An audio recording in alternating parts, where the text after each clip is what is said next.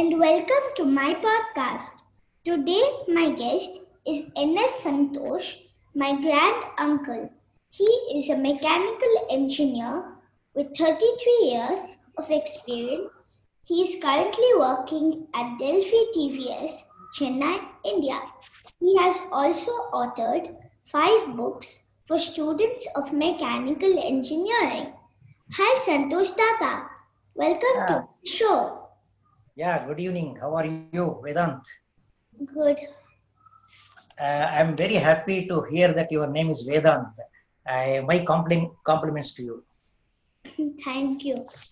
So, Tata, in my research, I Yeah. learned that engineering is all about solving problems. I'm curious to know what type of problems do mechanical engineers like you solve?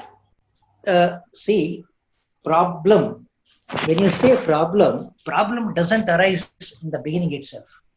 Because when we design a machine or when we put this into uh, practice or while doing the production, then only we have the problems. Otherwise, uh, when you look at as a whole in engineering, uh, the initial process, if you look at uh, designing of the process, then manufacturing, then putting into a test.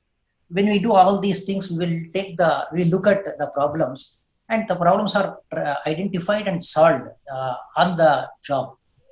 Otherwise, uh, it won't start with the problem.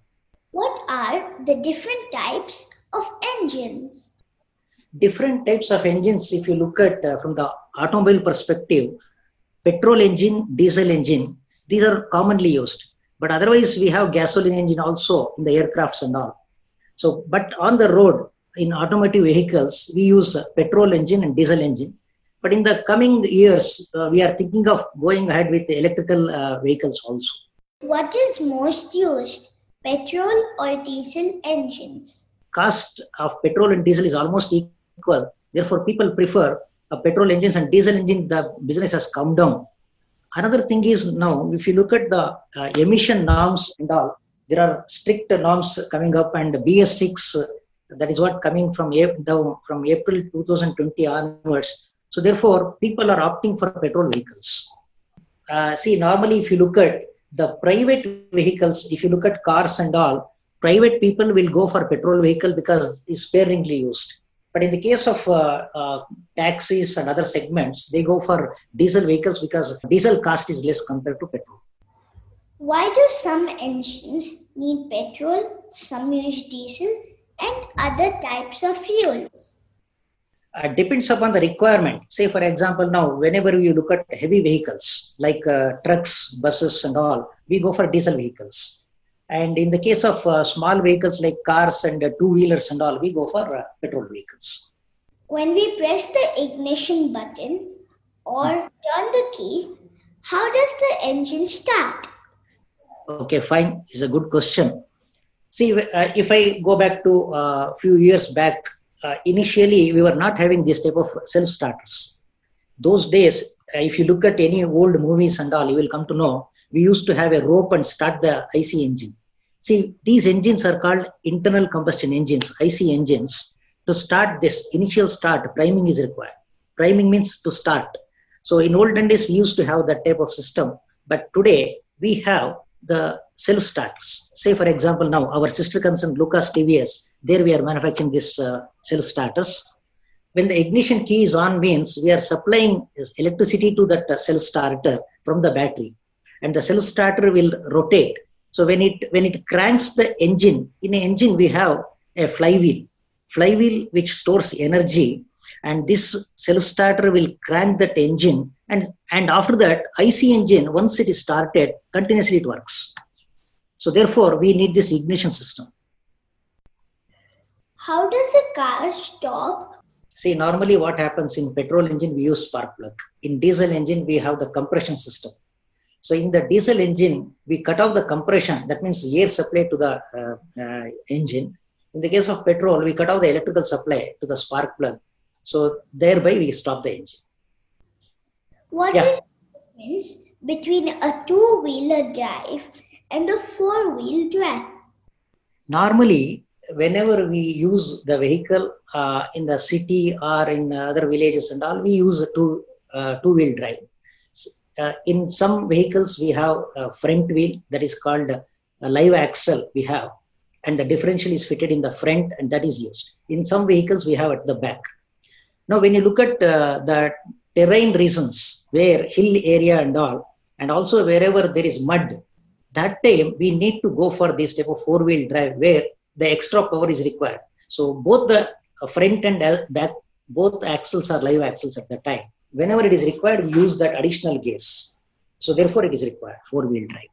Is it easy or hard to build a four wheel drive? Uh, uh, it, no, it's almost if you look at the engine part, all these things are same only with additional gearbox. What is a gearbox? gearbox will uh, okay for example now if you look at the vehicle as a whole in an engine we have a crankshaft where it rotates there from there the power will go to a, a flywheel flywheel will store the energy then that will go to the rear, uh, rear wheels okay now in between the clutch and the gearbox what happens is whenever we want different gears, say for example, first gear, uh, engine power is high. At that time, the vehicle speed is slow.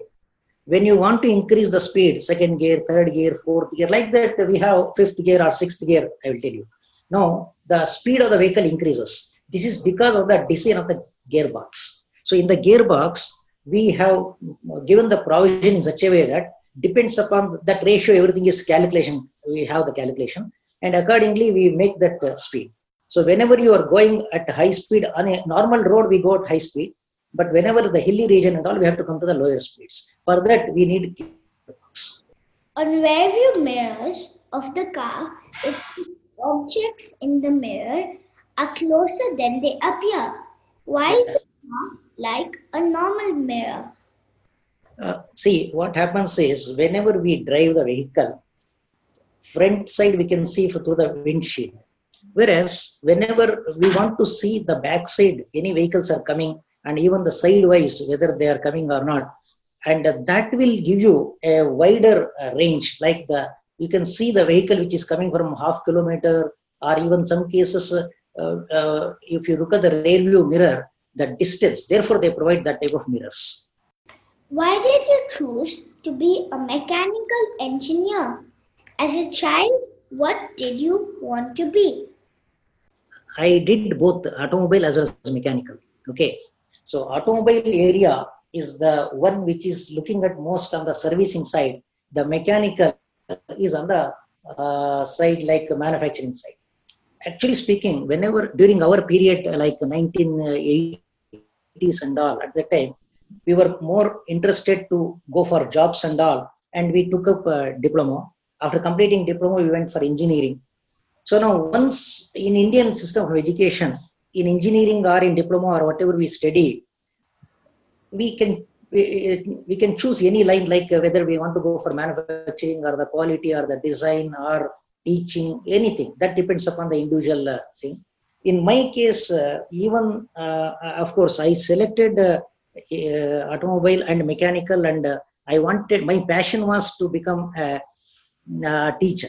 Teacher in the sense in the technical side. Uh, but unless we have some sort of experience in the industry if you teach it is only a bookish knowledge. Therefore i thought it is better to work.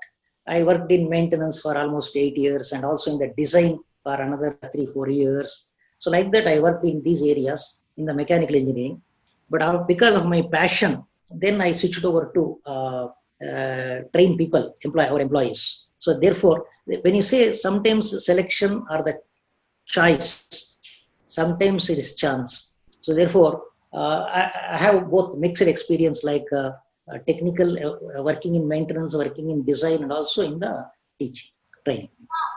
It must have been hard to learn so much. Thank you. What is your favorite vehicle and why? As an automobile engineer, uh, it is very difficult to say this vehicle or that vehicle. All vehicles are good. Okay. What are your hobbies? hobbies uh, writing and uh, listening to music particularly uh, in chennai we have the advantage like uh, during, during margali season december we go for uh, carnatic music. And otherwise uh, i read a lot of books. Even I like reading books and listening to music. good good very good. Uh, can i ask you one question? Okay. do you know uh, who brought this automobile industry to india? No. difficult difficult question. Okay but most of the uh, automobile engineers they are not aware of this but just i will tell you. Sir M. Visvesvaraya he, he even though he was a civil engineer he was the person who brought uh, this automobile industry to india. Uh, when he prepared a report and submitted this to government of india and he has recommended that we need to start the automobile in india. Before that we were not having this automobile when you look back uh, the history of automobile where only the import of vehicles we started somewhere in 1930 and own vehicle manufacturing started only in the year 1940-42 uh, hindustan motors at calcutta that was the first uh, ambassador car was the first vehicle came out. Then uh, when you look at uh, in the and if you look at uh, jamshedji tata he was the first person to own the car What is your favorite food? favorite food uh, i always uh, like this upma upma made out of rice Thank you so much for coming on my show. thank you thank you mr vedant Dear listeners, follow my Facebook page, Curious Vedant, to get updates on the upcoming episodes. To listen at leisure on your phone and get notified about future episodes, subscribe by searching for Curious Vedant wherever you get your podcasts, such as Apple Podcasts, Spotify, Stitcher, Google Podcasts, and many more.